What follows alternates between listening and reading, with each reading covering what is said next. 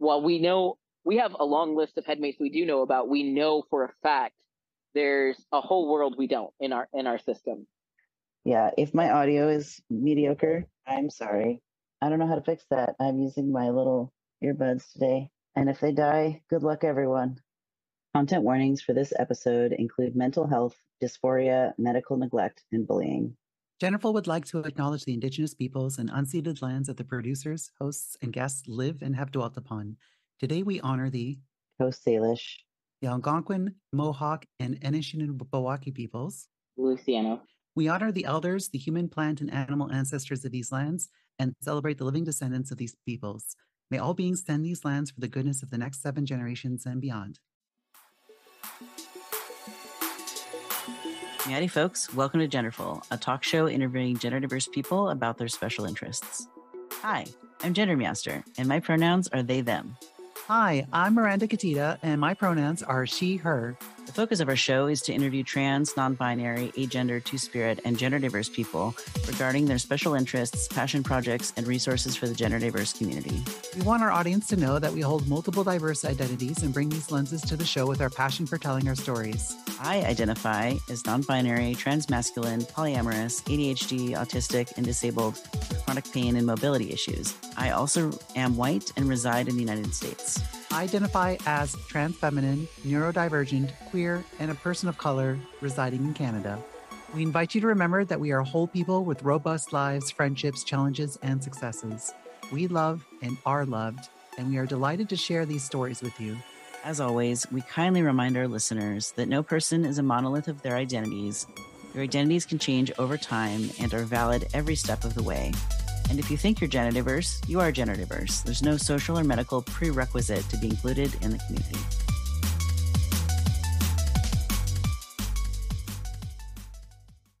Welcome, everyone, to Genderful. This week, our guest, Andy, he, they pronouns, also known as Crossroads, is chatting with us about dissociative identity disorder and how it affects all the aspects of their identity.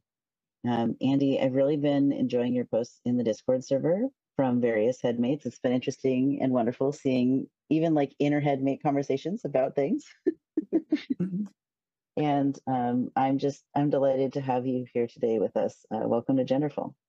Well, thank you for having us. And yeah, it, um, the Discord server has definitely been interesting because we don't usually talk publicly like that. So that that's been new for us. So yeah.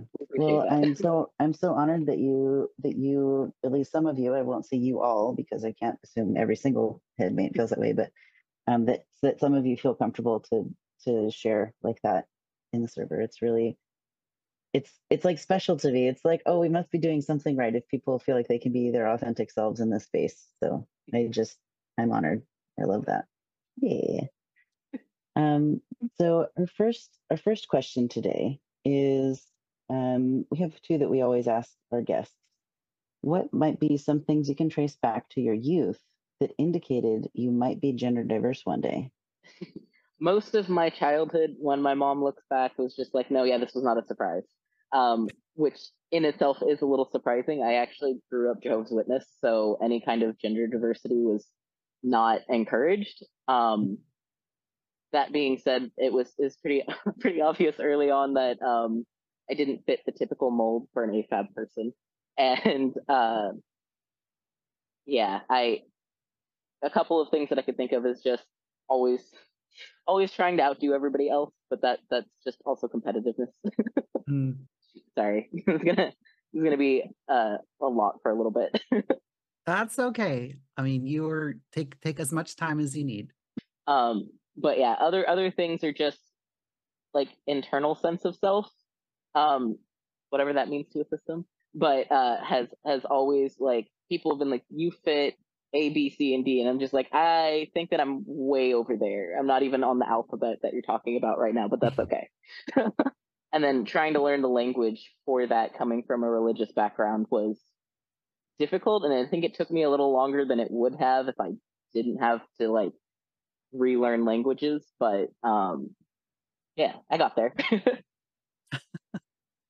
yeah, I mean that's definitely um, I can definitely relate with some some parts of that. Uh, the competitiveness for for some reason that's like encoded as a male trait in our culture.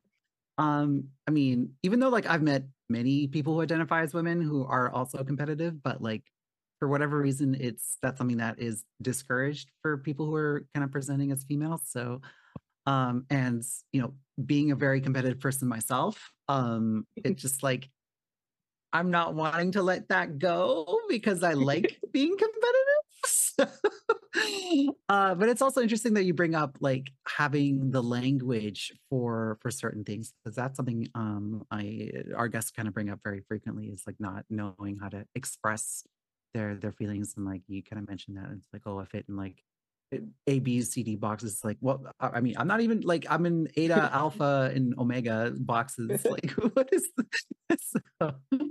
Uh, so i can imagine it was been quite a quite a journey for you to kind of not only with the with the gender stuff but also with the uh with the uh, with the identity stuff as well on top of that.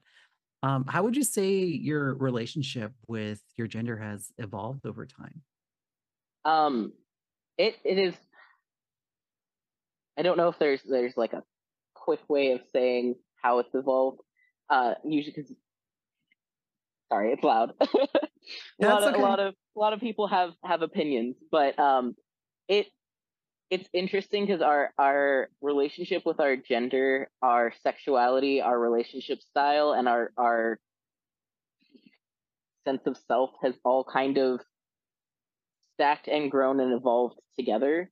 Um, which like looking back I, I don't think i would have gotten to expressing my gender if i hadn't gotten to expressing my sexuality. And i wouldn't have gotten to that if i mm-hmm. hadn't accepted being you know culturally diverse. And and all of these things stacked up on top of each other. And all of it also led to the realization of being a system. And the way that it stacked up it was just kind of like the perfect reveal if, I, mm. I like like if it was if it was a movie then you would like you would have gotten the hint that it was going there but then when it happened you're just like oh okay that makes sense. Like that's yeah. that's what it felt like. Yeah it's like it's like when there's foreshadowing but you don't notice until like you watch it for the second time. Um, and you look um back and you're like oh this was this was like from from minute one they were leading yeah, to this and you're like yeah i can definitely think that. of a few movies that are like that. It's like oh they, they set this up from the first scene. Yeah that's, that's really what it felt like like at I came out to my mom as at the time bisexual because that's all I had the terms for um, mm. at 13 when I found out that one of my favorite family members who had passed was was gay and that was like a huge mind blowing moment. It made mm. sense when I thought back on it because like he he passed away when I was um, fairly young, but he was literally to this day still one of my favorite people on earth. Mm-hmm. And um, when my my mom was like, "Yeah, there was tension in the family because you know he was gay and we're Jehovah's Witnesses," and I was just like, "Well, that means that's fine for me. Like, what what what is all of this? If he was the best person on the planet, then there's nothing wrong with being gay because he was the best person on the planet." And mm-hmm. that was like the moment that I was just like, "Well, that's that's me. I am also hi, yes, I'm also on the spectrum there." And then mm-hmm. later on, I found uh, pansexuality, and I was like, "This fits better for me." I don't know mm. why. Like at the time, I was like, I don't know why, but this just it feels more comfortable. And mm-hmm. then that moved on to uh, you know later down on the line, I was I did the uh, really enthusiastic trans ally route of finding myself because uh, my the person I call my adopted kid uh, is trans and i was like there a hundred percent i was like I, mm. I mm-hmm. swear i will fight the world for this person and i was just like things that that he's saying are are resonating with me but it's not i was like but i don't feel happy as my agab and i don't think i'd be feel happy if i was born as the other agab i was like so obviously i'm not trans and then i found mm. the terms for non-binary and that whole the whole spectrum and not just one or the other and went, oh, that makes sense. That's where I am is mm. this hmm. middle ground where it encompasses all of it. And I don't know why, but like that's what it feels like. And which, you know, led later on to uh, almost the, it was maybe a month or two after accepting that I was non-binary that we got diagnosed as a system, and it was the perfect lead up. It was like you've got the gen, you, you're gender diverse, your sexuality is diverse. I came out as polyamorous. It's like perfect setup. You have Mm. you're this. Yeah. Well, it's like none of these things like develop in isolation. I mean, it's we were chatting about this like in the pre-show where it's like, oh, it'd be nice to have like, you know, switch to to have like to switch from like physical issues to, to mental issues. But like even within, you know, the the overall umbrella of like what's going on in our heads, like it's not like it, there are things that are happening in isolation. It's all there, it's all interconnected, it's all intersectional. So um, you can't you can't consider one part of your identity while ignoring everything else um, Yeah. so um, i'm really glad that you had the space to kind of explore all of that and uh, when you bring up like learning the words for things. I mean that's something that we've we've talked about a lot on this show uh, where it's like you know it's like mm, it's like i'm kind of this but like it's that's not quite the right word. It doesn't quite feel right. And then you learn a new word. It's like oh yes that that's what i am. So um there's kind of the danger of having these labels be um be prescriptive instead of descriptive. And what i mean by that is like people um i would say this is a lot more common among people who aren't you know gender diverse or sexually diverse or whatnot they like to use these labels to put us into into boxes but really these labels help us to kind of explore our own identities and, and kind of um, understand ourselves better. So um, I'm glad that you were able to find all of that. I just realized I've been talking for a long time. So yeah. It's okay. I was like eating almonds and taking my meds and running around. I promise I was listening though, because these headphones go with me everywhere. Um, so let's let's switch topics and talk a little more about DID and identity. Um, Crossroads system. When did you all realize or figure out that you were plural? So so that's an, everything's complicated answers, but Yeah. um, officially it was around twenty six or seven, I think, was official diagnosis. Um, before that, there were some really really cle- like hit you in the face signs, and uh, for my entire life there there was a point in time where I knew something was going on, and I was literally begging therapists to take me seriously. And I was just like, I I don't know what is happening, but something is happening. And it was just it. We got met with dismissiveness and all of that, and so that pushed us off on like we call it like the fi- like like the firm discovery because we we made sure that we can't forget it again.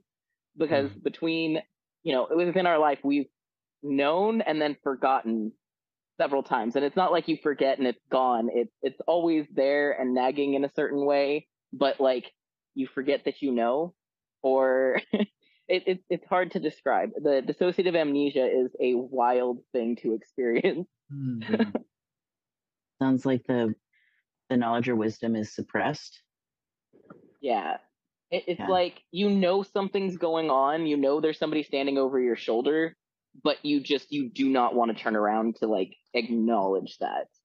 Mhm. And that that's what it felt like. And um, that's that is with me at 18, um I had I had a lot of troubles and stuff and there was one period of time where we were struggling really hard with anger issues due mm, to just trauma and suppressed emotions and all of that other stuff. And it was it was getting bad. It was getting to the point where we sat there and we looked ahead and we're just like, if we continue going the way that we are, we are going to hate everybody around us and we're going to hate ourselves. mm, And I'm like, and I don't want to do that. Like I've I've seen that happen in my family, and I don't want to be that person because that's that's the reason I'm angry in the first place. And Mhm. so we brought our mom, like we we asked our mom to take us out of the house. We we haven't driven much in our lives, and so that was one of the times where our mom was driving us around, and we just we were just like, look, we took her to a park we've never been to before in our town. We sat in this little patch of grass, not even in the park, but like the median in between the road and the parking lot. We're like, we just we need to be outside in a place that we aren't normally to have a conversation. And we just looked at her and we're just like, look, I'm I'm like I'm angry and I hate I hate the way that I am and I hate the world right now and I can't keep doing this. And like, so I want to let you know I can. I've looked down the road, and there's I'm.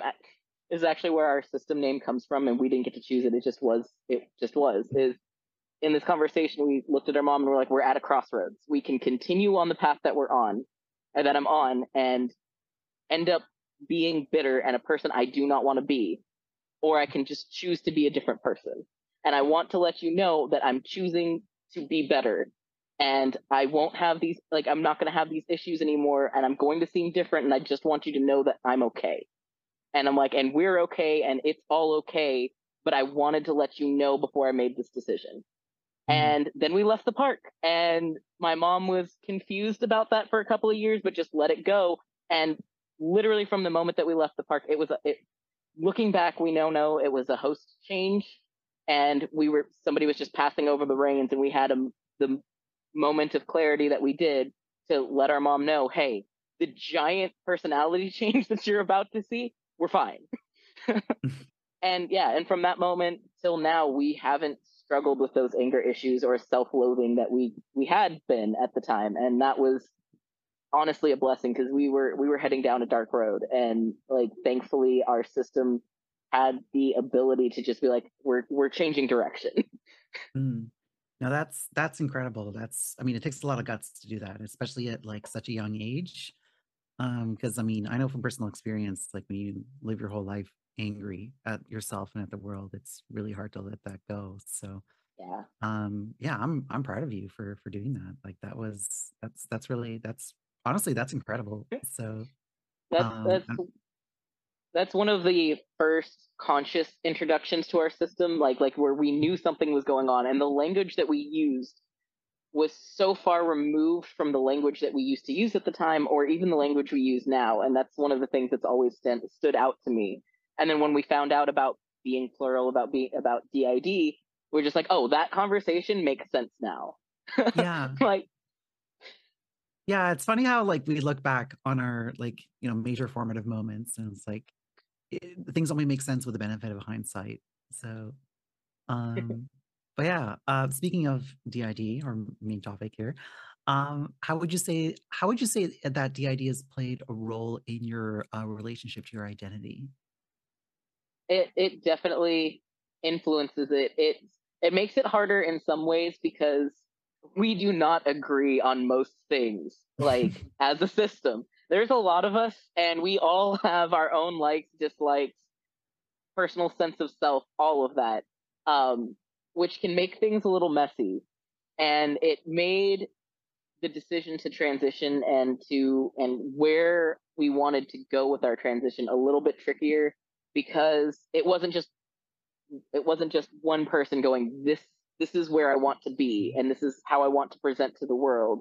We had to do a lot of self-checking and a lot of work with our therapist to work with the headmates that we could we don't have as good communication with. And you know whether it was writing it down telling our therapist texting ourselves all of that we had to make sure that like a majority vote was okay with with physically transitioning because that's where we the our host at the time was headed. And we came to the conclusion like yes that that's what we want to do we were having a lot of health issues tied to things that were going to go into our transition anyway. And every step of the way, we were making sure this is what we want to do. It's for, it's not for one person, it's for the whole system. And those who might not align physically with what we're doing don't have a problem with what we're doing. And mm-hmm. like, it, it's a lot of back and forth and it's a lot of roundtable discussions and or note leaving everywhere. Um, but it was that made it a little that that made it tricky for the physical part but like the individual senses of self it's one of the reasons why non-binary is such a great descriptor for us because I don't have to explain to everybody at any given point in time like right now I'm feeling masculine now I'm feeling feminine now I'm I'm somewhere in the void in the middle I'm all of it I'm none mm-hmm. of it you know as it changes we can just go, oh, I'm I'm non-binary, and that'll cover that'll cover it for the most part. And then if we need to get into it more, then we'll get into it more. mm.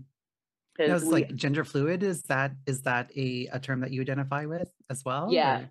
we it goes back and forth depending on the terminology we use, depending on who we're talking to. If Mm. it's if it's the gender diverse or queer community, then we'll get into like specifics and be like, oh, we're gender fluid or we're we're masculine leaning trans. Like we'll get into like the the specific labels. But if it's Mm.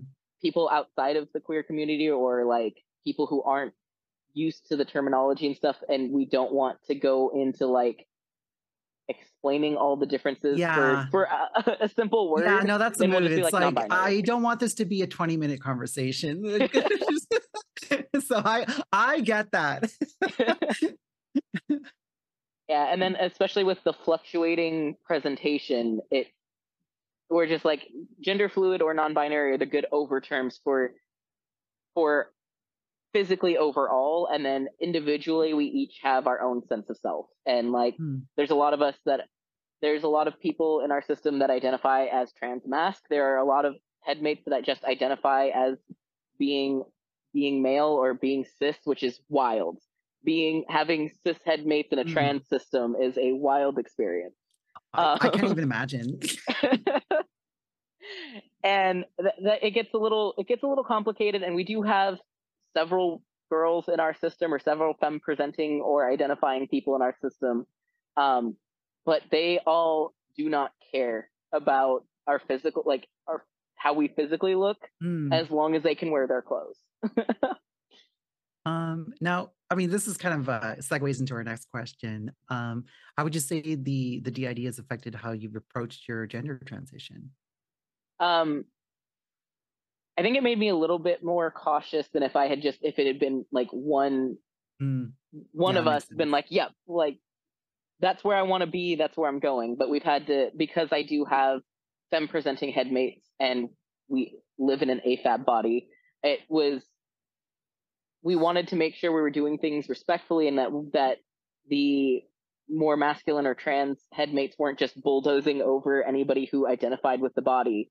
But even our fem headmates don't identify with how we look right now or how we Mm. looked before. They they have their very own unique appearances and they don't tie that to how we look out here like it, this is just this is just the sim that we inhabit and we all have our own ways of looking like in our system and we uh, we don't fuss too much about the differences individually between us we just like this is a group project and then we have our individual selves Okay, but in group projects, there's like the person who does 80% of the work, and then there's like a bunch of freeloaders, and then there's the person who feels bad that they freeloaded, so then they present it, but they don't know what they're talking about because they didn't do all the research.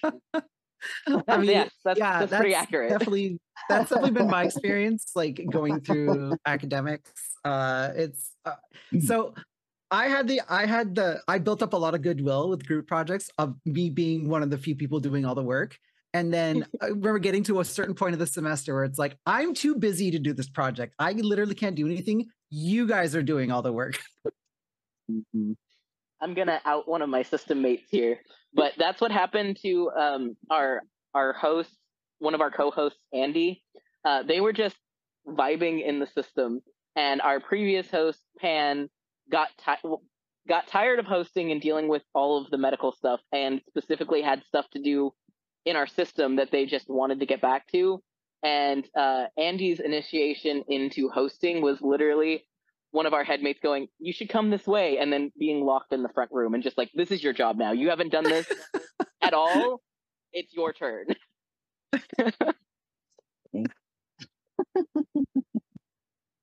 Relatable.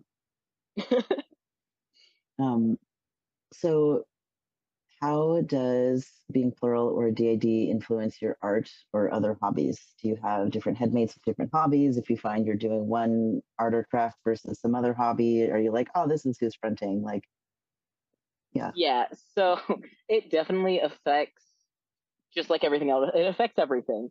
But uh, our it, our art and our writing, there's definitely some places that you can start picking people out. Um, I also think that that's one of like it, it it ties in with the ADHD, like the ADHD urge to have a bit of every type of art there is, or every type of like art medium, just because you might want to try this or that. Um, the system just ties in with that perfectly, and we have like for years we only ever did acrylic painting because that's what our family does. and I have I have a stack over like on the corner, uh, like this high of acrylic paintings. Then we had a, a host switch, and we have not touched acrylics in about a year and a half. Mm-hmm. Uh, instead, we have marker, we have pen, we have pencils, we have uh, gouache. We just got uh, currently I AJ am into watercolor and gel gouache is like my new favorite thing. Mm. And the art styles and subjects in between all of our art is wildly different. mm. I actually I have some examples everywhere, but like um one one of our our headmates that doesn't front very often likes to do acrylics on figures, um, which is not something that I like doing because it's messy and it takes time and mm. patience. Actually, I don't have any of that. Um, but like we have uh, there, okay, it is show we have this little guy that we got like on sale um hmm. at Hot Topic. It was this is what it it's not going to show up because it's supposed to be green, but it was uh, one of the Kryptonians off of like from Hot Topic. They had a sale, like they were just selling out of their inventory, and we took as many as we could. And mm. like this was one of the first ones. Some the person who wanted it ended up backing out, but they wanted a trans flag that was low key, and so it's done completely in trans. Oh colors. yeah, I see it. Yeah. And it's got a little trans flag on the tail, but it's hard oh, to see. that's so cute. I love it. So that just lives in my house now. Like I have that, and then I have a Nessie that's painted like an orca, and like a few others that that that headmate did, but they will not put their name on it. So it, it it's that's a problem. Is like people claiming their stuff, and then we have like we'll have people who do like pen like pencil and stuff on it's not going to show there we go uh it's not great it, it's not great visual but like just trying to show like the variety this one i think was pan because they they do hyper detailed stuff mm. um when they can yeah. see if that'll the green screen also i know we're we're trying This one, eh, the tan paper with the pencil is it's not high contrast, so I was expecting yeah. it to kind of. Uh, and then this is stuff that I did with our gel gouache when we just got it. Oh, oh no! Oh, I, I can, I can kind of make it out. Yes. All right, we're gonna try me... to turn off the green screen, see if that makes a difference. Wait, oh, okay. Sorry, I'm still technologically challenged, so it's gonna. That's okay. Okay. Uh, oh, excuse the background, right. but. Oh, there so we go. Is... Perfect this is the the gel oh. gouache that I oh. did the first time. I love this this this gouache. It was the first time I tried the uh I think it's H I M I. I don't know how to pronounce that, but uh gouache. I love it. It is it is my new obsession, and awesome. um, I I wanted to show. I actually have something specific uh that has to do with art and our system. Um, so this is actually, I don't know if we'll be able to see it. The light is a little bright too. This right here is actually a um, snapshot of our inner world. Um, oh. This one was oh. done by Andy um, in watercolor. It, it's definitely, it's far from the first time we've painted it, but as opposed to this was mine in gouache. Mm. And um, what what we like about specifically this like this is one of like the intro point intro points into our system is um we all have an obsession with drawing this area which is based off of a real place um with some not real like some some system stuff intermixed with it. But um we all have an obsession with drawing it we have we usually don't draw one subject over and over and over again but we have like 16 different iterations in different art styles and different mediums mm-hmm. of the same little like field. This is somebody else's that they didn't put their name on it. Um, but like, and then we have, yeah, and then there's this one. It's uh, there's more on this one than I know about, so I I'm not sure how much this has been worked on. But we have like pencil and watercolor and acrylic, all of these same schemes, which are are something we're all pretty familiar with. And then um, it's it's one of the things that showed us how different our art styles were from each other because we're all drawing the same thing, but and it, you can tell everything's in the same place, but the the Mhm. style and the way that we go about it is so different. Some of us are literally just like stick figure it, but it works. Yeah, the uh the chat's really loving your art, by the way. oh, thank you. um, I mean, do a lot I'm of- always, I'm always, I'm very impressed with this kind of stuff because, like, I mean, I draw like a baboon, so like, like, have- um, I like, I my brain literally gets like, how do you do that? Are you like, are you a sorcerer? Like, what? So with my own system, like um there's one headmate that only does our iPad. Um and Mm. like here's something they they just did. They got a commission for uh, Pokemon Fusion, which is one of uh, uh, half of us love to do them, half of us are really bad at doing them, but we love to do. Them. Mm. Um this I think was I think it was me and Angel. Uh they did it was Ampharos and Haunter, which Haunter is one of our favorite ones to cross anybody with. And this is how it turned Ooh. out. And That's awesome. th- there are- awesome. there are other people in our system that will look at this and be like, "Where the hell did that come from?" Because I could not do that if I tried. Or we'll we'll get we'll do a couple and they'll turn out really nice, and then somebody will be like, "All right, peace, I'm out," and then we'll still have art to do, and then it'll come out. It's not bad. It just isn't Just the style different. we're trying for. Yes. And so we'll just be like, that's awful. That's bad. We need to not do that again. And then then we'll look back and we're like, okay, it's not actually that bad. It just it wasn't it wasn't who we thought was drawing. And like Mhm. we do um for fun, we'll do like um terminology. OCs of like in like the style of Helluva Boss because that's something that's system like related. And we like to we like to create those for people. And we like the information people give us to create a character that feels like them.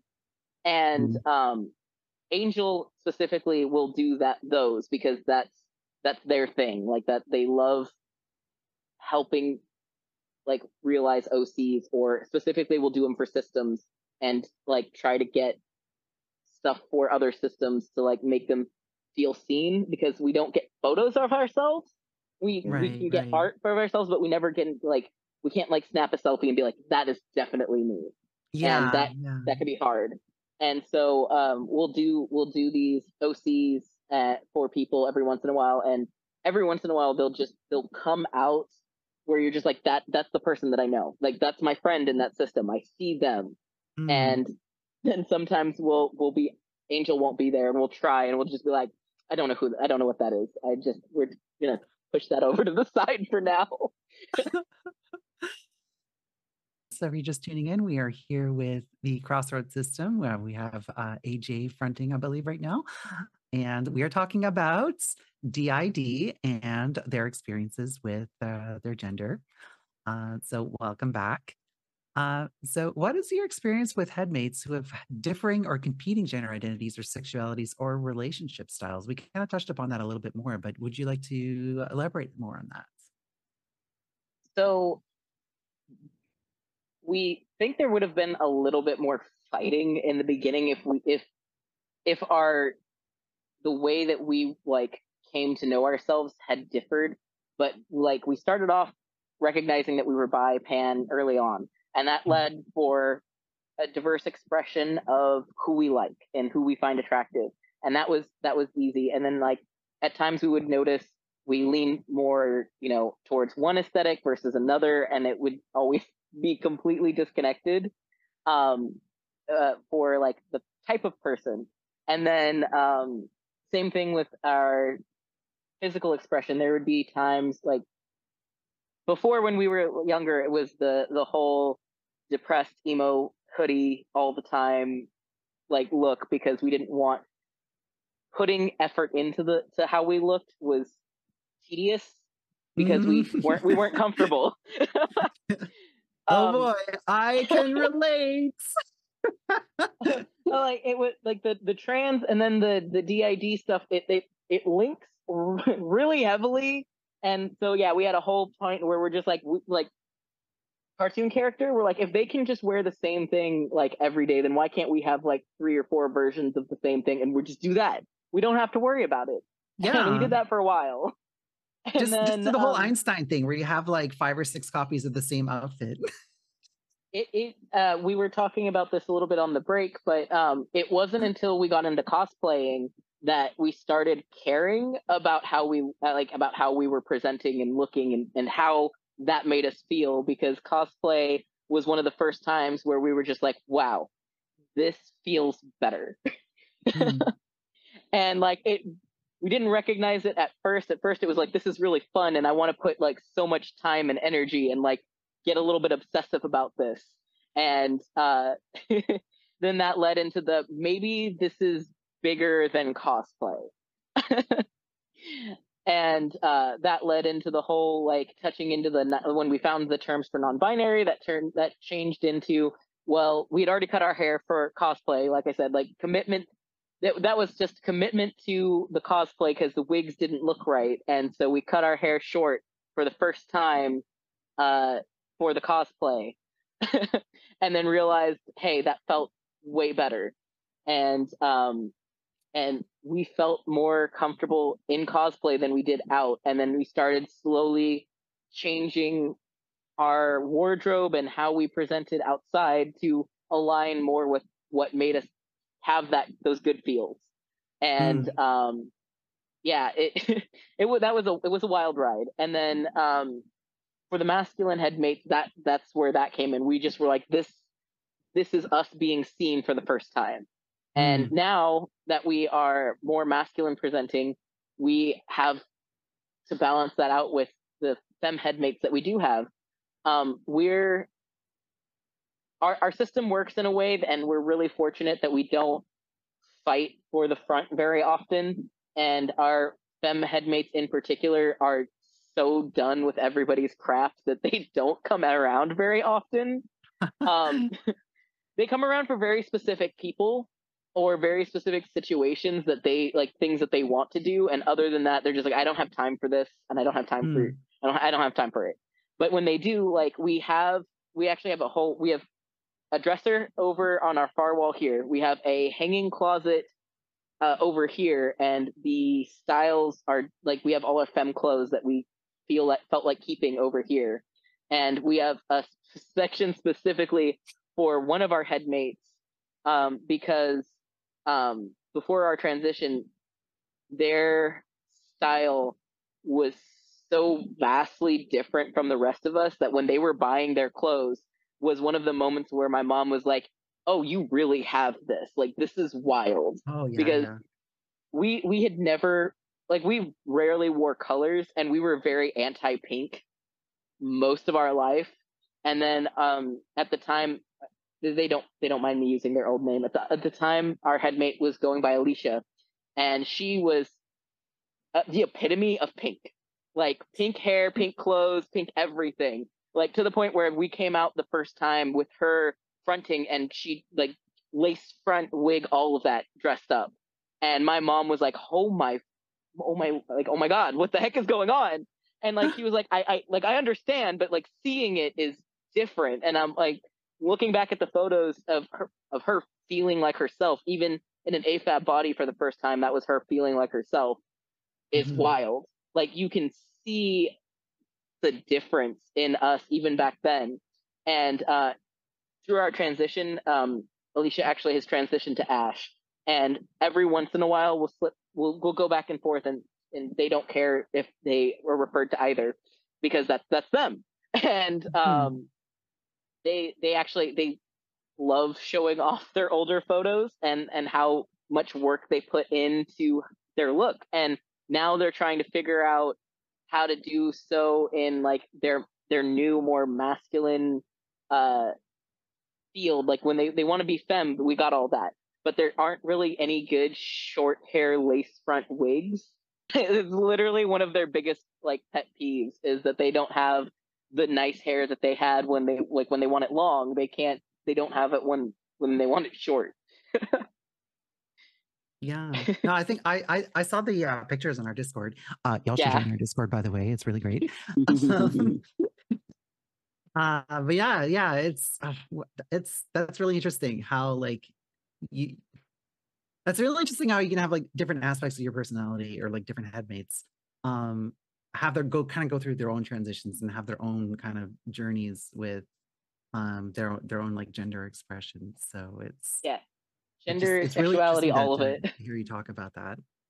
It's it, yeah, and like you think that would get easier the more that you do. Like we have headmates, and and it, you'd think that it would get easier, and it, it it never does. Every once in a while, somebody new will Mm. pop up, and we'll just be like, okay, what what's going on here? All over again. It's literally just the am am I polyamorous? Am I monogamous? Am I am I straight? Am I gay? All over again. Mm. And I mean, usually the the baseline is we're am I I'm gay. Do I also like the opposite sex? And then that's that's their thing. I for some reason our baseline in our system is everybody's queer. Um, That's a good which- place to start. it, it is a great place to start. Um, I I'm gonna turn my green screen off real quick just because Ash, uh, when you call, they'll come and they want to show Oh. off their their favorite photo. Let me make sure I have the right one that they're talking about because they are very particular. And if I show the wrong one, I will get yelled at for the, ne- the next few hours. I think it's this one because they look very bougie. Um, let me. say- Sorry, still trying to figure out how to work this. So this is Yeah, this is. good. I don't know. Let me. The this is the problem I have with trying to show things off of one screen to another. I don't know if you can see that. Uh, I can, yeah, I You've can got, sort of like, make it out. Long, or Ash has long, maybe blonde hair, and then a, a little hat. It's Strawberry pink. pink. Yeah, Oh, yeah, you're right. It is strawberry. So strawberry pink hair. Is there also pink lipstick?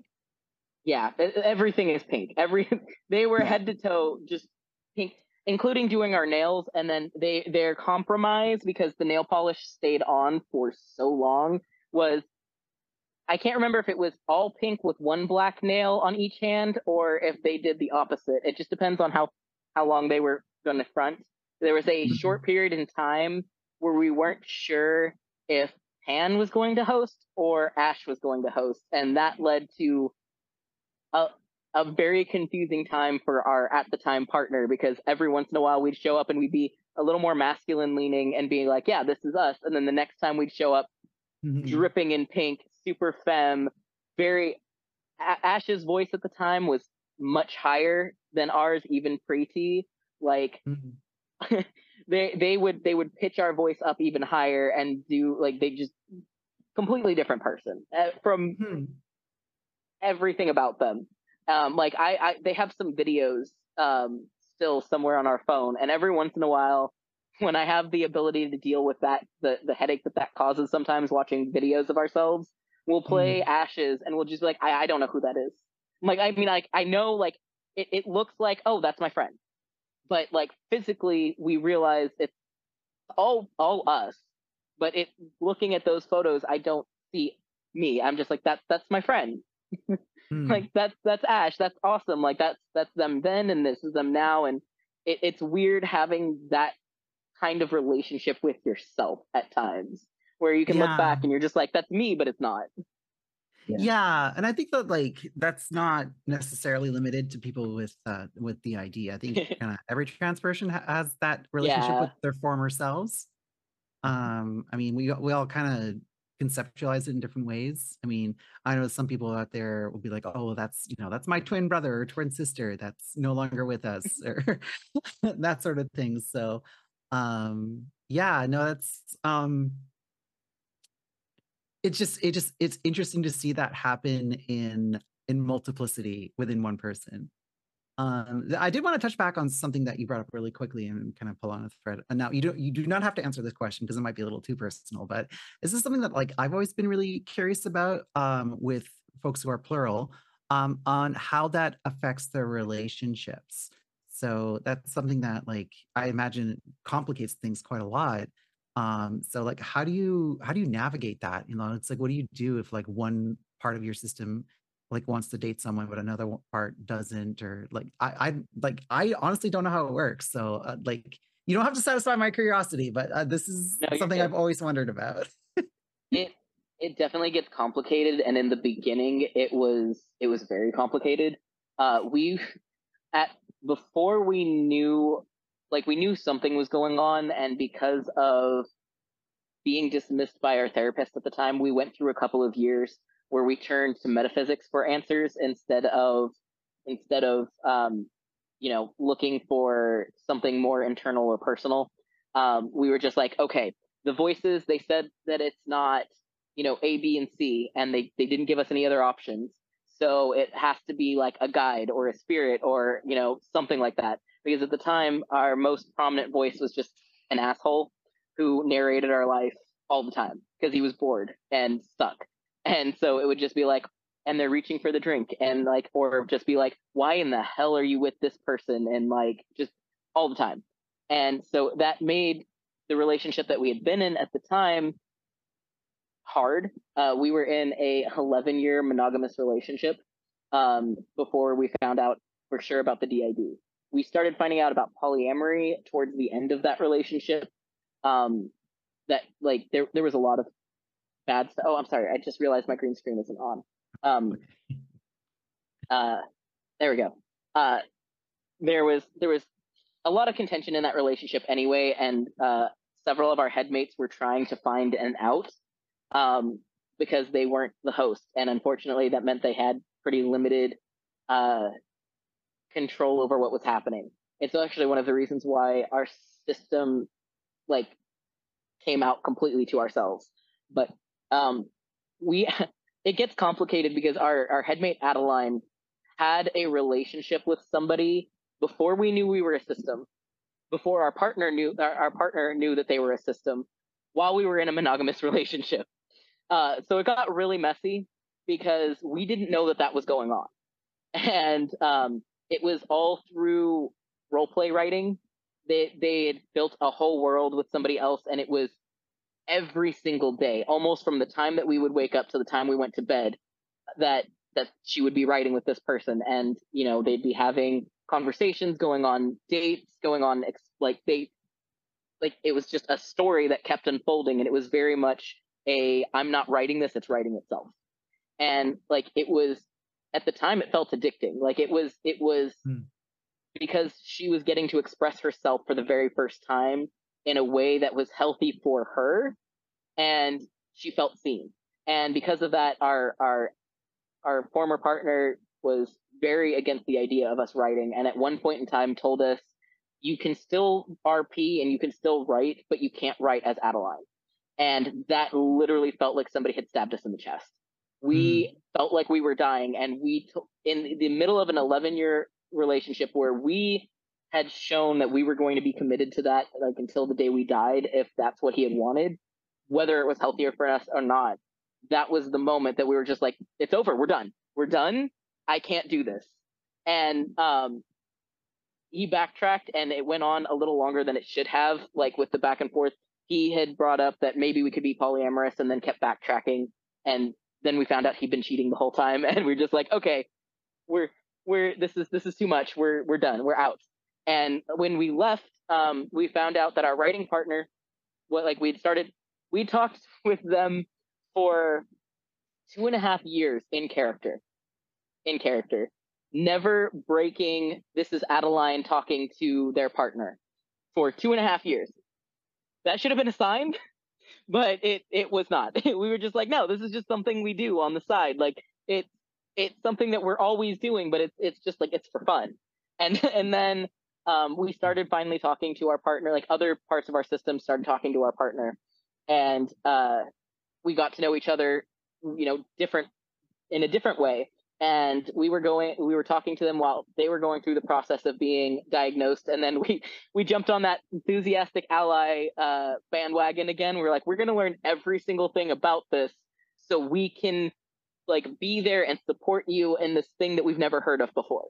And uh, like their introduction to us for the diagnosis was, hey, the person that you've been writing with, like they're they're real, like they're that's somebody in our system, and we had to do a lot of research and look it up, and we're like, oh, okay, like that would explain why writing with other people who are writing a character felt so so different and so off. It felt like the difference between somebody playing a character and somebody being someone. Mm. And like it was it's it's a really hard thing to describe in the writing and it was it's so important and like um so when we found that out we we did the whole deep dive we read peer reviewed articles we we ended up buying uh the the handbook that went into writing the section in the DSM for dissociative disorders and reading wow. through that uh, we went on we got uh, we started following other dissociative systems all of that and then uh, it was hearing somebody else say um, i know that i'm not but i just just joke with my therapist that i was low-key haunted and they got really concerned and that had been something that I had been thinking for about five to seven years at that point was I know it's like like I'm like I don't believe in ghosts, but I'm low key haunted. Like like like stuff just happens around me, and I'm like I'm sure that it's me, but I don't remember doing it, so it's low key haunted. And that like that person said that thing, and I was like, oh, oh no, and like it all started to click together, and um, which led led us to the realization that that our our original character, our our writing character, our writing persona, Adeline, the reason that it felt like she was dying when we were told that we couldn't acknowledge her anymore was because she was she was there and she was a very real part of us and she mm-hmm. has been out and having a relationship and a partner for the last seven years now um, which is longer than we have been diagnosed or know or had even known that she was who she was mm-hmm. and like looking back now with our partner system we're like yeah they knew before we did and like when we came back and told our partner hey I think that we're dealing with this too. And then a little later was like, I think Adeline might be a headmate. Their response was, Oh, thank God, I, it's taking you so freaking long. like, like I was waiting for my girl. Like, I want you to acknowledge my girlfriend, but I also didn't want to just tell you, Hey, like, this is happening.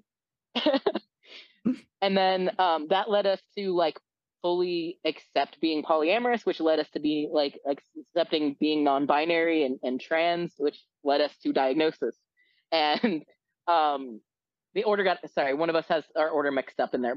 They all they were all connected, and mm-hmm. so polyamory is so tied into our gender identity and our and being plural that like Adeline considers herself more or less monogamous to, to her partner. She has very little interest in literally anybody else in the world, um, other than interacting with them in their system.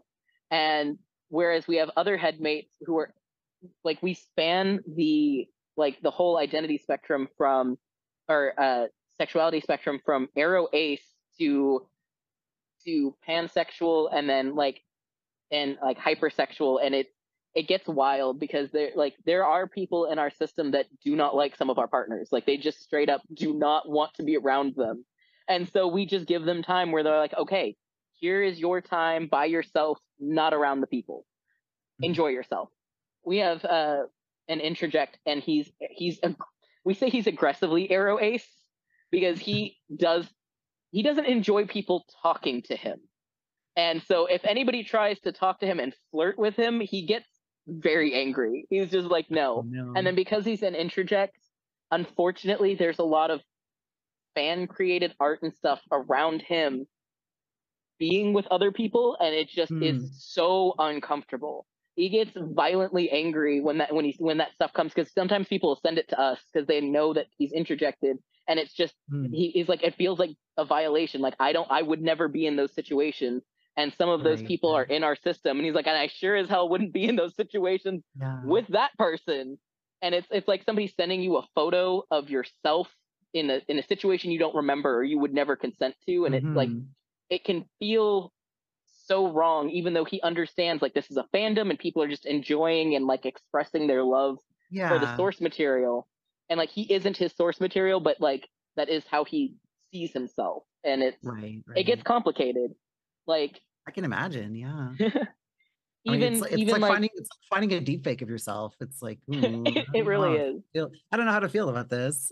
even I mean, even those of us that aren't interjects and just you know have our have our own unique, you know, personal views of ourselves, we we can feel like that about ourselves. Like um, Ash is hypersexual and is one of a few headmates that are hypersexual, and they for a short period of time were running a adult site that the rest of us weren't actually aware of for a while. Mm. And we stumbled upon those photos and we were just like, what in the hell is going on here? and like it was a whole sit down conversation with the system going okay so where where do the headmates that aren't comfortable with doing that kind of stuff or being seen in that kind of way where is their boundary versus the headmates that do want to do this kind of stuff and are fine with being proud of themselves and how they look. And that was a hard conversation that took a very long time to have. And we've come to like now now there's like just situations where certain headmates just will not be mentioned in certain situations, and that's that's our boundary with them. And mm. there are certain headmates that will are are the only ones that want to deal with certain people in certain situations. And like that goes with our committed relationships because we have several committed partners who are in relationships with either a lot of us or just some of us.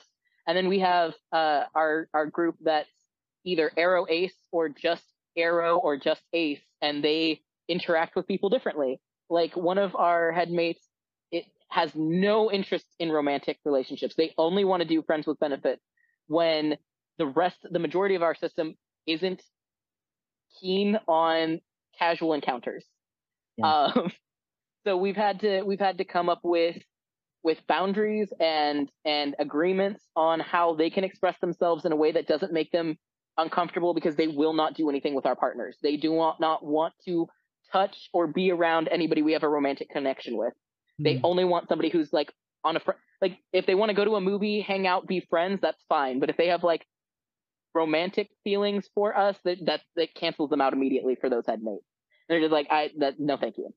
And like we've, it, it's been hard, and like because especially because the culture around hookups is different, and like somebody wants if they so they want us on demand, that's not going to happen. Those headmates come around occasionally, and they just want somebody mm-hmm. there when they're around, and not somebody who's going to be like, hey, so I'm I'm ready for this, because then they're going to hit one of our ace headmates, because most of our hosts are ace leaning, and we're going to be like, no, no, thank you.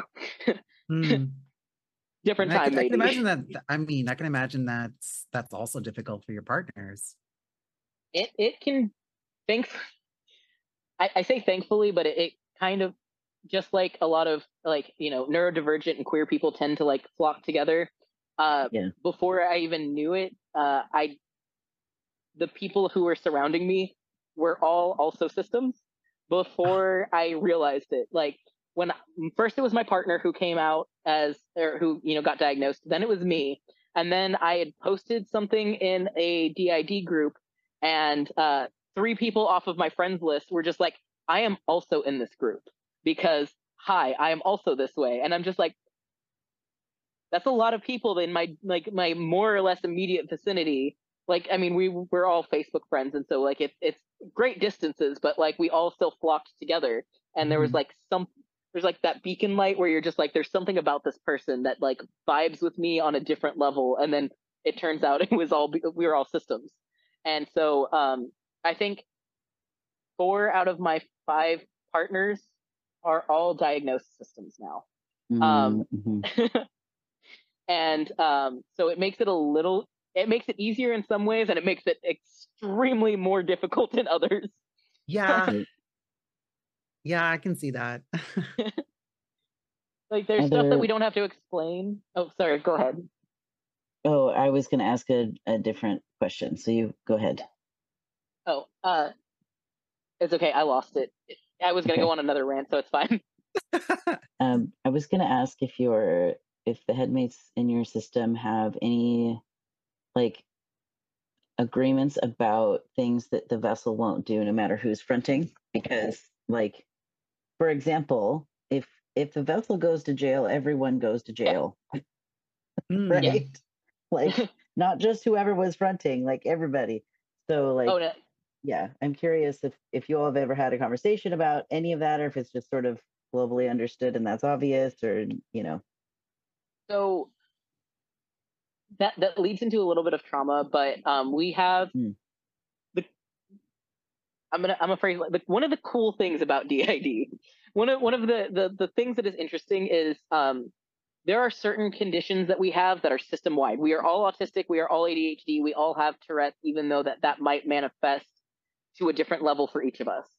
Um, mm-hmm. But those are things that affect the brain and the body, and like are you know they're they're universal whether or not we. I say we show, but certain headmates are better at masking than other headmates, and that's yeah. just that's just a fact. Some of them are were born out of a necessity to mask, and therefore they they can't show the autistic traits the way that the rest of us do. Um, then there are certain uh, mental health things that you can have that are exclusive to specific headmates, and um, that that's where it starts to get really complicated. Like our depression is held by three, about like five of our headmates are specifically the ones that have a diagnosis of persistent depressive disorder and major depressive disorder, and it's only them. And then we mm. also have a headmate who is diagnosed um, ASPD, and um, they're the one that came to the decision that there were when it comes because you brought up jail that there are certain things in their words that aren't worth our time um and i i, I it's hard to describe the way that they articulate because it it's so foreign to the rest of us mm. um but they they their job in our system was created because of a lot of trauma and a lot of bad situations. And mm. specifically a situation where when we were younger where we didn't have the capacity to deal with what we were dealing with. And like we had to make some hard decisions that could have put everybody in danger in our system. And they they're very analytical. They don't they emotion doesn't play into their decision making yeah. at all. And like they're very apathetic but not in a way like not in a derogatory way. They just them feeling what other people feel doesn't play into their decisions. And they they have a lot of comments on uh, the use of apathy in our culture that I won't get into because it gets it gets a little mm. spicy on their end. Um, but um, even even just bridging the gap in our own system for that because the way that they talk and feel and express themselves is so different um it it's like speaking a different language. And but because of that we were able to come to agreements like certain like like like i said uh, their way of saying it but certain things aren't worth our time. They would be the most likely to do one thing or another that would lead us to trouble. They're one of the people who's a little more likely to do that. And they came to the realization on their own that it's not worth it just because. And um that helped open up the dialogue for our system where we're just like okay there are certain things that have you know global ramifications for our system where like like you said if we end up in jail that's everybody. That's not just the yeah. person who did it that's everyone. And yeah. that's that's a lot of time. And like even with transitioning we're like this is this is going to be a global decision. Like you know this is going to be a decision that affects every single person that inhabits this space. And it was it was a hard it was just along those lines where we're just like is this something that we're all willing to do or is this something that one or two people is pushing for? And it's actually going to be a bad decision in the long run. And that took it took a long time to to come to those agreements. And other than like the big societal things that would be like hey don't do that um which like that's just like universally understood in our system. There's just certain things that people don't do.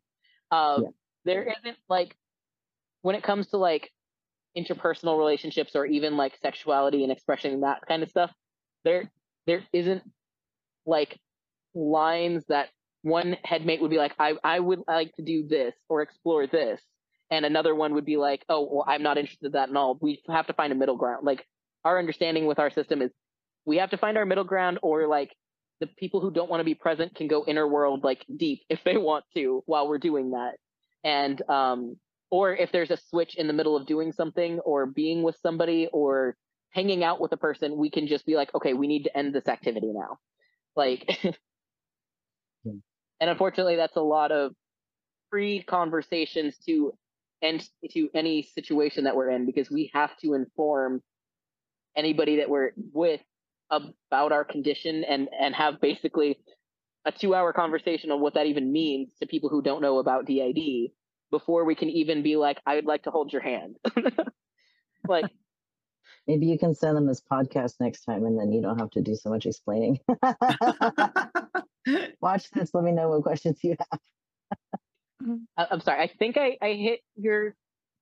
You did great. We, we I'm like we got a little wobbly there, but I think we it's okay. we well, and I and I thank you for letting me know that the part of the answer gets close to some trauma that you have. I don't want to traipse into your trauma non-consensually. So um, I appreciate you answering at all.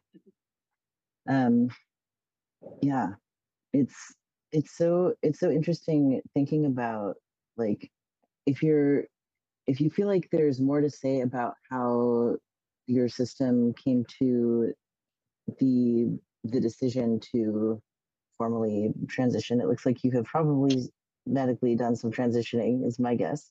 Because um, I think I might see some scruff growing here. Yeah. um, so anyway, um, so how do you reconcile those varying identities versus the overall sense of self that you share with the world? Therapy is a big part of it. We've been in therapy since we were 12 or 13 on and off. Um, hmm. and while while some while a lot of it hasn't been helpful, a lot of it is has given us coping strategies, even if the therapist at the time wasn't presenting them in a way that could benefit us. We've been able to incorporate that, and then um, now we have a therapist that we trust a lot. He's been amazing for us, uh, who sees each of us as an individual and helps bridge the gap between us, and um, has helped us have conversations and facilitate facilitate words facilitate uh, conversations in between headmates that do have trouble communicating because while we know we have a long list of headmates we do know about. We know for a fact there's a whole world we don't in our in our system, and um, but the best that we can do is everybody who's active and fronting and wants to uh, have an input in it, and that was that looked like um, I think a year or a year and a half of just talking about the options and then weighing that in with the other health concerns we were having um, because like we, we're on testosterone and we have had um, uh, top surgery and a hysterectomy. And that was, those were, they weren't, I w- I don't want to say they were hard decisions, but they also weren't easy because of the varying identities. And because we do have fem headmates, the masculine presenting headmates were actually more worried about taking steps to medically transition and, and in fear of overshadowing our feminine presenting headmates than the, mm. than our feminine presenting headmates were ca- cared at all about being involved in the process. Um, we were like, we were just like, "Are you sure? Are you sure? Are you sure? Okay, yeah. but are you sure?" And like, I'm I'm happy that it went that way because they uh, just they got annoyed and they were just just they were just at the point they were just like, "Just do it. Stop asking. Just do it." And um, yeah.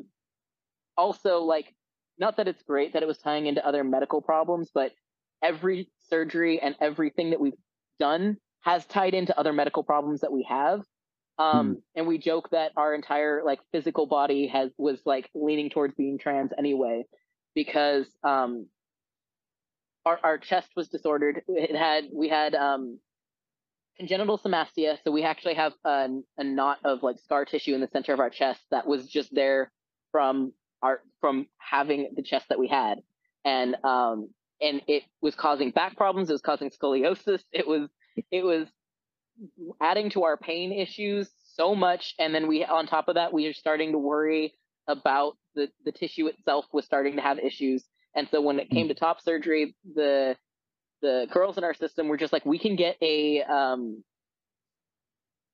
like the, what they use in cosplay you know like we can get a we can get a a, a fake chest to put on when we want to like that's fine yeah. and then the hysto we had known we didn't want children our entire life because we we know that we'll never be in a place to to give somebody the amount of attention and care that they need when we're still trying to do that for ourselves. And mm-hmm. so that was a decision we had actually we had made that decision at six.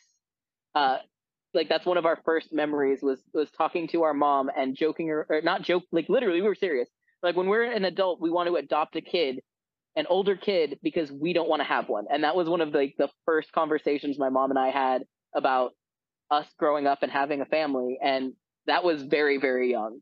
And then so when we hit 18 to 20s, we we'd known that we wanted to get sterilized. At first, we ended up getting a tubal ligation way before we knew we were a system, and um, that it it still we were still having so many problems, and um, we ended up getting diagnosed with uh, PCOS in our 20s, after getting our tubes tied um, because they wouldn't allow us to do anything else at the time, and even that there was a whole hassle.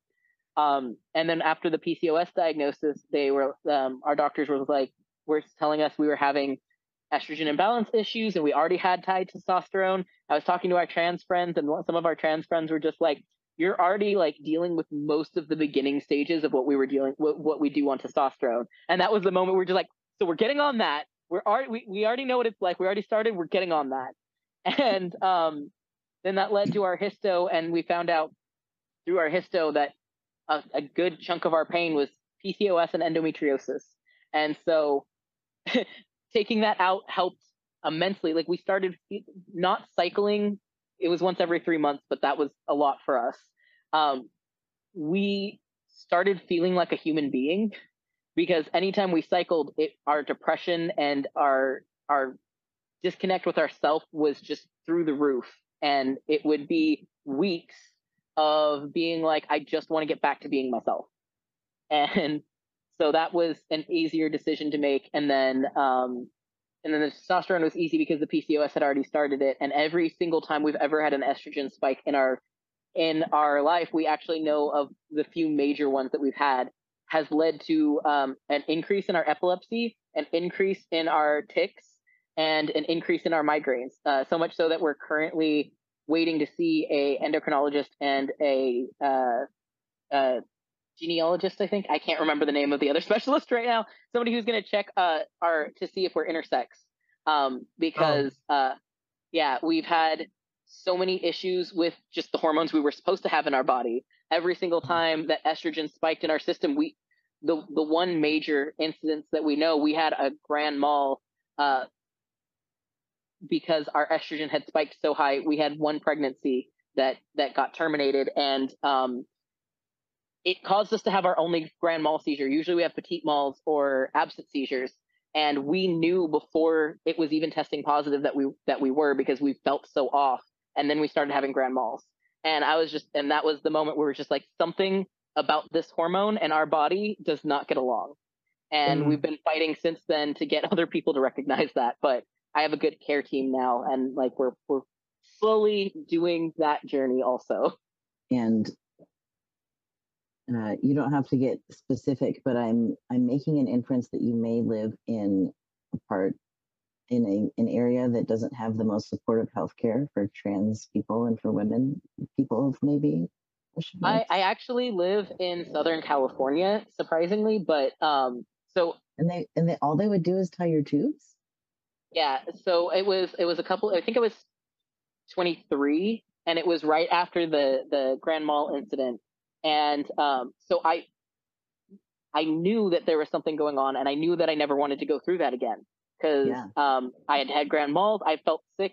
Literally walking out of the clinic, I felt better because when going in, I, it, we were gonna. It was either that or go to the hospital, and we mm-hmm. decided to make that appointment. And then walking out, I started feeling better. And then by the next day, I wasn't feeling like I was. Di- I was act. It felt like I was actively dying the entire time. And so mm-hmm. when I went to the doctor, I was like, I do not ever want to do this again. I don't want to be put in this position. I didn't want to be put in this position in the first place. And I'm like, but y'all didn't want to take me seriously when I was younger. And here's me asking from the time I was 18 till 23 for sterilization, do something. And yeah, they would only tie my tubes and they wouldn't even cut them. They did clamps. And one of the clamps ended up coming free at one point because they had to, they used two on one side and one on the other. And I still have one floating around somewhere. Um, yeah, I, I've got problems with that. Like, don't, don't get me wrong. I, and I'm just um picturing um, like it coming out on its own one day. It's like, oh, that's where that went. yeah, I, I, I don't know. It's like it's floating around. The last time I saw it was like somewhere near my spine, and I'm like, is that concerning? Should we be concerned? And they're just like, no, it's fine. That's fine. Everyone has Metal little clips. bits floating around. Apparently, these days. Yeah, and so when I finally did get my hysterectomy, like it don't get me wrong, it was it was painful, but um coming out of it, but I was I felt better like coming out of surgery. It just like mm. the like you know those moments where you see trans people coming out of top surgery, and they're just they're like I feel like myself and I crying. We were emotional for top surgery, but we cried for our hysterectomy. Like mm. that was just like the moment where I was just like, finally like this has been causing me so much problems and so many so much anxiety we had such bad anxiety about pregnancy even before we had one that like it our ocd had like every single cycle we would buy tests whether it was a possibility or not to make sure that we weren't and it was it was an obsessive thing to be like i cannot do this and then when it happened it was it was it was just one of those times where we just went off the rails for a little while and then went and then we were just like Mhm. we can't do this again we we won't do this again Mm, Andy, I can really relate to having a sense of relief after a hysterectomy because I've also had one. And um, especially with what's happening politically in the United States right now, like, because my body was moved from the category of people who are directly impacted by abortion access to very strong ally.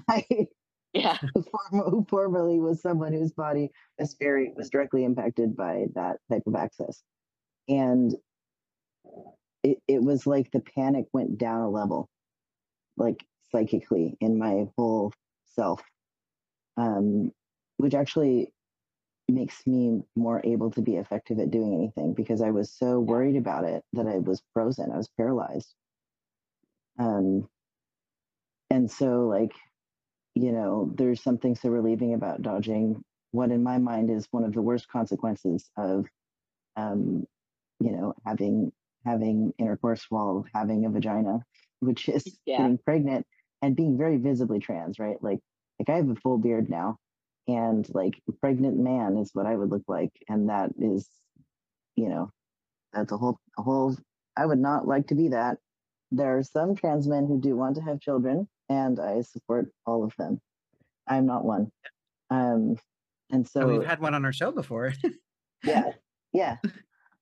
So, so I've, I don't know. For me, it's like, wow, that that that big scary risk that I'm so scared of that's taken up all this room in my mind, like, is addressed now.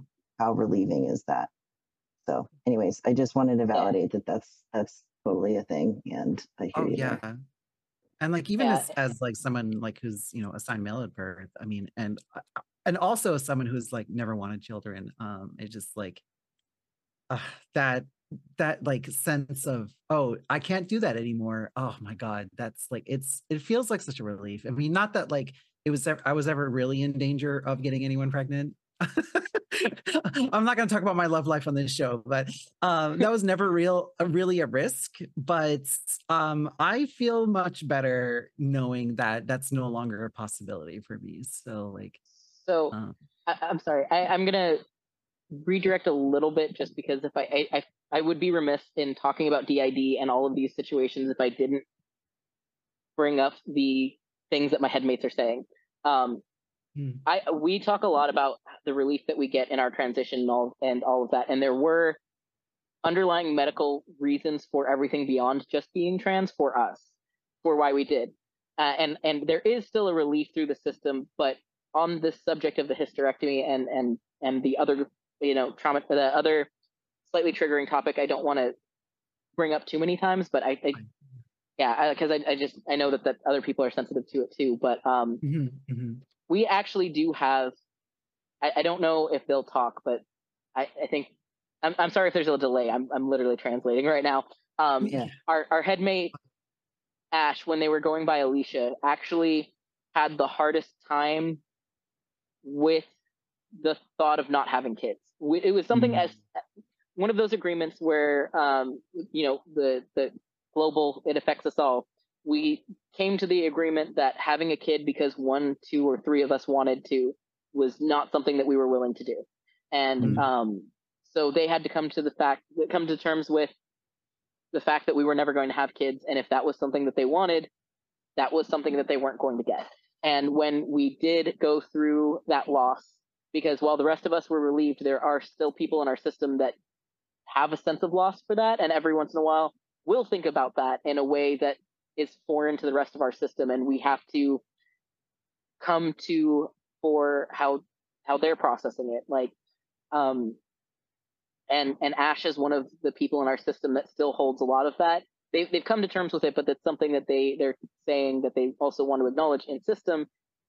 Differences like that do happen, and there are times where we're not all going to get what we want, or there's there's going to be fundamental differences between the way that we've agreed to live through go through life and the things that we want and and the things that we want in life individually and um they i i do think that that ash has a family in system now um which a lot of uh, our headmates will take on our littles as their kids or things like that because Mhm. we, we do have little uh headmates running around and when they're left unsupervised it can get messy.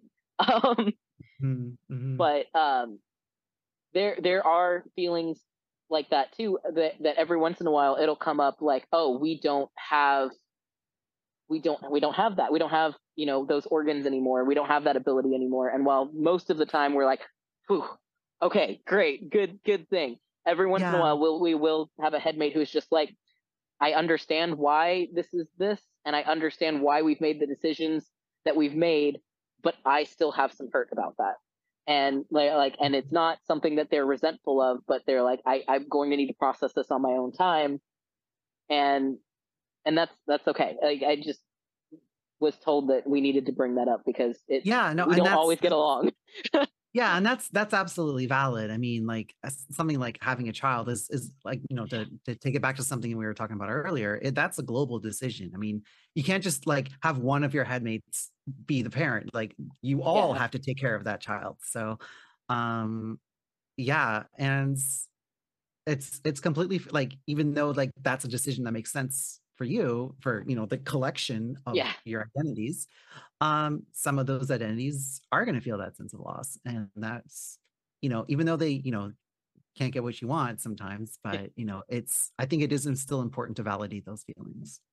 Yeah, and Uh. it's it's one of those moments I thought that would that we we all thought was a great illustration point because we talk a lot about getting along and communicating and and you know we're all on Mhm. board with all the decisions because we liked because media and and what people hear about DID is almost always from the negative side. It's always from headmates fighting and getting not and somebody trying to keep control of the system and all that. So a lot of the times we do like to put our best foot forward, but Mhm. we also think it's really important to acknowledge that like it is not all it's not all roses and rainbows. There's a lot of of infighting.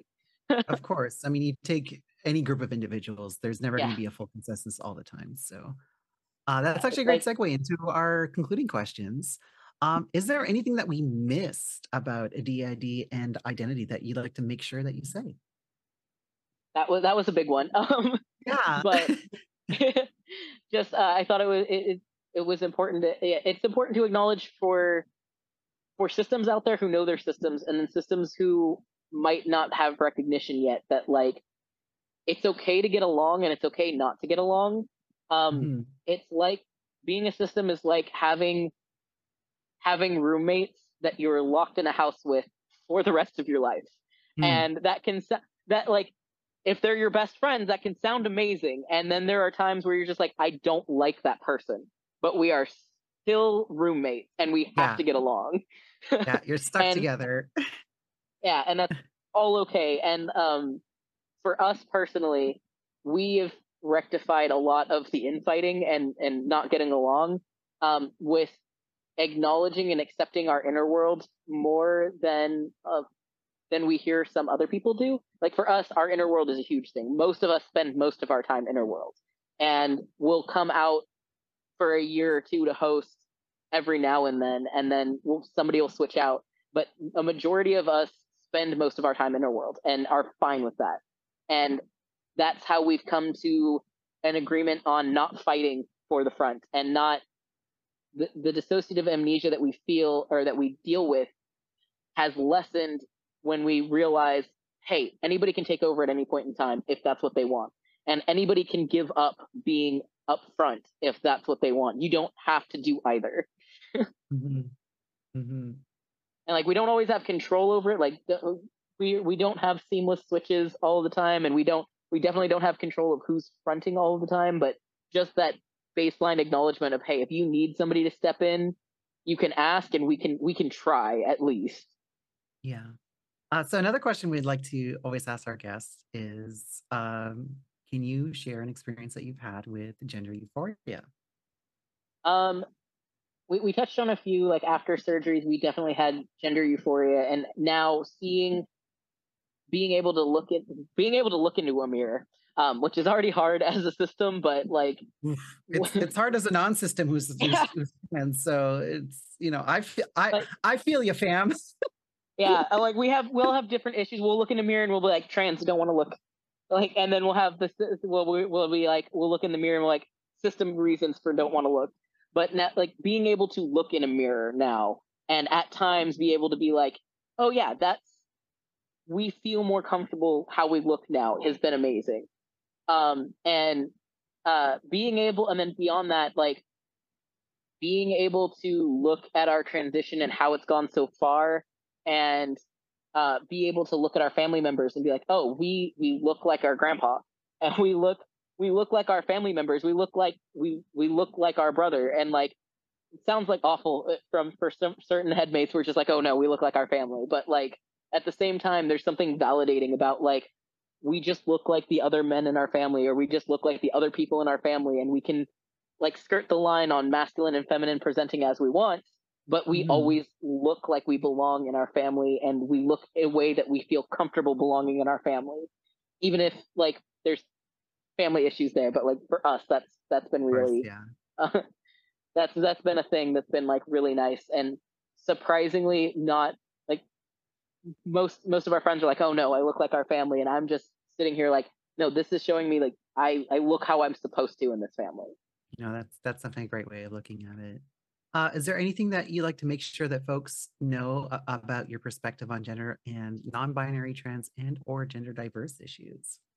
Um, that your gen that your identity, your relationship to your identity, whether that's gender or sexuality, isn't ever static. Whether you're a system or not, there's always a journey, and where you're at now might not be where you're where that might not be your final destination, and that's totally okay and that, that it goes for the friends that I've had that have thought they're gender diverse and then end up being cis after after trying stuff out. Like that ability to experiment and learn yourself, I think, is super important, and that you're not just because you're like I feel this way right now doesn't mean that that's how you're stuck. You know, you you can always know yourself better. True. Andy, we had one one little small closing question from the chat. It was a while back. Um, Mirami was wondering where can we find more of your art? Um, Instagram would probably be the place that I'm most likely to post. I've stepped away from a lot of social media just because the the anti-trans and anti-DID rhetoric that goes around a lot of spaces was getting a little bit too much for us mentally, so we stepped away from a lot of platforms. But um, we are we are on Instagram. I I can't remember if it got shared. I, I know I posted it in the chat here for for getting posted, but um the my my name on Instagram is uncensored and psychotic um with underscores I think Instagram uses. I don't quote me on that. I don't remember. Um and I I will try to post more art there. That's been one of our goals but it is a mix of system stuff, art, and uh, and uh, awareness issues. So just a heads up to anybody who wants to follow. I just I just double checked, and it you're right that it is underscores. There's something you said during um, during the little little break that we had that I wanted to invite you all to bring into for everyone else to hear too. Um, you said when you made your username, you were still figuring some things out. Do you feel like expanding on that a little bit? So at the time it, we made the account, I think it was around the time we were 18, um, which is that that period of time I had told you about. We were begging therapists for help for answers to the voices we were hearing, um, especially because um, one of our family members is, was diagnosed at that time with schizophrenia, and we were worried that we were having schizophrenia issues that were being unaddressed. And won't get into how that was brushed off, but um, so we were we were dealing with all of that, and we were worried. We were um, we were being told that we were having psychosis issues uh, by by professionals who had no business telling us that we were having psychosis issues. And um, so our, our username, Uncensored and Psychotic, got brought up because of that, because we were trying to find strength in the terms that were being used for us at the time instead of letting those get like tear us down. And we've kind of kept it for the headmate that made the accounts back then. They haven't fronted in a while, but like that's that's why we keep it. But we do Yeah. want to acknowledge that um, we we don't want to use the term psychotic in a negative connotation in any way. Like that's that's not what the username was for then, and I definitely don't want people to think that those terms can be used in a negative way now. And like, Hmm. yeah, And you, Yeah, because I mean, that word- use of the word. Yeah, because that word has, I mean, it's it's used a lot in context where it shouldn't be because it has a very specific meaning, and yeah. I feel like folks, a lot of a lot of people who are, maybe aren't sensitive to like mental health issues or aren't aware of how it's actually used, uh, kind of just use it as like a general term for whatever it is they want to, you know. You get what I'm saying. I don't. I don't want to say it out loud, but you, you can just. I'm just gonna beam the words into everyone's head and you can think them yourselves and that's this way we don't have to give life to them by speaking them aloud Well, awesome. So if anyone wants to go check out art and more, um, I see some very nice. I see the painted um, fish that you were holding up at the camera earlier. Um, I love the rainbow cats in the the diamond shape that's happening. Um, I seem to remember seeing some of these in the Discord server. Some of you, I think, are posting these in the server sometimes too. yeah, I Y'all should- think so. you also join the discord server we um we go through periods of time where we try to do daily art, and that usually lasts about a week. Um, Mhm. but um, we'll we'll do smaller projects like like the cats was a quick like ten minute project that we were doing with with our, our Discord group, um, trying to encourage people to do art. And uh, I, I guess I'll use this as a small opportunity. Um, if anybody thinks that they're a system or are- is a diagnosed system and they want a community that they can talk to, I do run a small Discord server for systems. Um, you don't have to be professionally diagnosed to join because there is a criminally under it's an under it's misunderstood and there's so few people who will even talk to you about it. So I self-realization is, is the first step to trying to find a official diagnosis. Um, you can reach out to me on Instagram uh, if you are interested in that Discord server. And um, yeah, it, it's just it's very small right now, and I, I do want to keep it small, but I I do also want to let people know there's a community out there. That's awesome. Um, that's great. Uh, is there is there anything else you want to make sure you mention before we wrap up our show today? Um, other than that, just check out the link to the DID research Mhm. um, that we linked. There, there's a lot of information there, um, both academic and from personal experience from systems. Um, they like to say that DID is very rare, but it's honestly a lot more common than people think because of how because of how it starts. Um, Hmm. And uh, I think a lot of people would be surprised that um, that they may be in proximity to a system, whether they know it or not. And uh, just to keep in mind that, you know, just because they say that conditions are rare does not mean that people don't have them or that they're not around you. It's a really good Yeah. point. yeah, yeah i mean it's it's it's like a lot of other things that are you know supposedly like quote unquote more common these days. It's just um it's we're getting better at diagnosing it and it, there's less of a stigma around it. So people are more comfortable to be open about it. So um you know that goes for for DID that goes for being trans that goes for being on the autism spectrum that goes for a lot of things. So um so yeah it doesn't it doesn't surprise me at all that it's way more common than people think it is. Uh so we're gonna go into disabled and DID. Yes all everything just the whole checklist just just just run the pen through the whole thing so, so here is this week's clowder query that you our audience can answer on our social media platforms uh, what can you do in your life and your communities to help uh, plural systems feel more included and accepted? Folks you can as mentioned you can answer those on our socials um, so coming soon next next week there's no genderful Um, but October 2nd, we're actually going to be speaking with Devi, whose pronouns are they, them. Devi is my barber that I keep, I keep coming on the show and talking about how cool my barber is.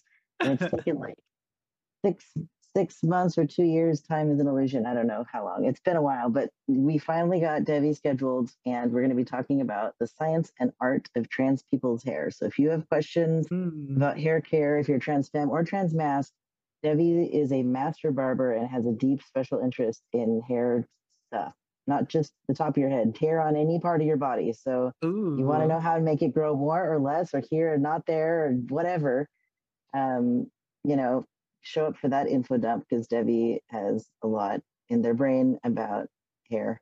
it's amazing. So um, we'll do community updates in just a moment. But first, Genderful would like to thank all of our patrons um, who are supporters of the show. Holly Blash, Winter Vespers, Loch Ness Gamer, Justin Baker Rojas, Sandra Mickelborg, Yaicio, Ray of Swords, Sherry Keller, Mirami, Hessian, and Trans Capybara. If you all would like to join this list of wonderful supporters, please check out our Patreon at patreon.com forward slash gender meowster. And now um, Miranda has a community update. Let us know, I Miranda. do. What do you want to share? Yeah. So uh, last week I was a guest on another podcast show. So I was on uh, YouTuber Stevie Rose's show. Uh, you can find the link for that on my socials. I can also post it. Uh, oh boy, I should have got the link ready before talking about this. But um, but yeah, uh, we did a whole interview about my trans experiences. Uh, we talked about Genderful a lot. Uh, we also talked about all sorts of uh, you know interesting experiences that I've had. So definitely go check that out. You can find that on Phoebe Rose's YouTube channel. I will link it in the chats. And then if you're listening to this in the future, you'll be able to see that in the show notes as well. Uh, just give me one second. I will post that in the chats. Just have to find it. That's awesome. I'm prepared. So- I'm a professional podcaster, Okay, I promise. We'll we'll put it in the show notes too, so folks can click on it from there. Take us out. Thank you, everyone. Genderful would like to thank our guest for being on this podcast. If you'd like to catch us live, join us on Mondays on twitch.tv forward slash gendermeowster. Show notes will appear in the edited versions of the show on Fridays on both YouTube and podcasting platforms. If you have a question you'd like the host to answer or are gender diverse and would like to request an interview, please send an email to genderfulpodcast at gmail.com or sign up via the website at genderfulpodcast.com. As a gender diverse community, the Clowder wants to assure our listeners that we are prepared to moderate our spaces.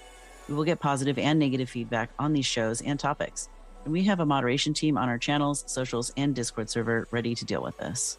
Please join our Discord server at discord.gg forward slash meowster to meet the community and get a regular digest of solidarity resources.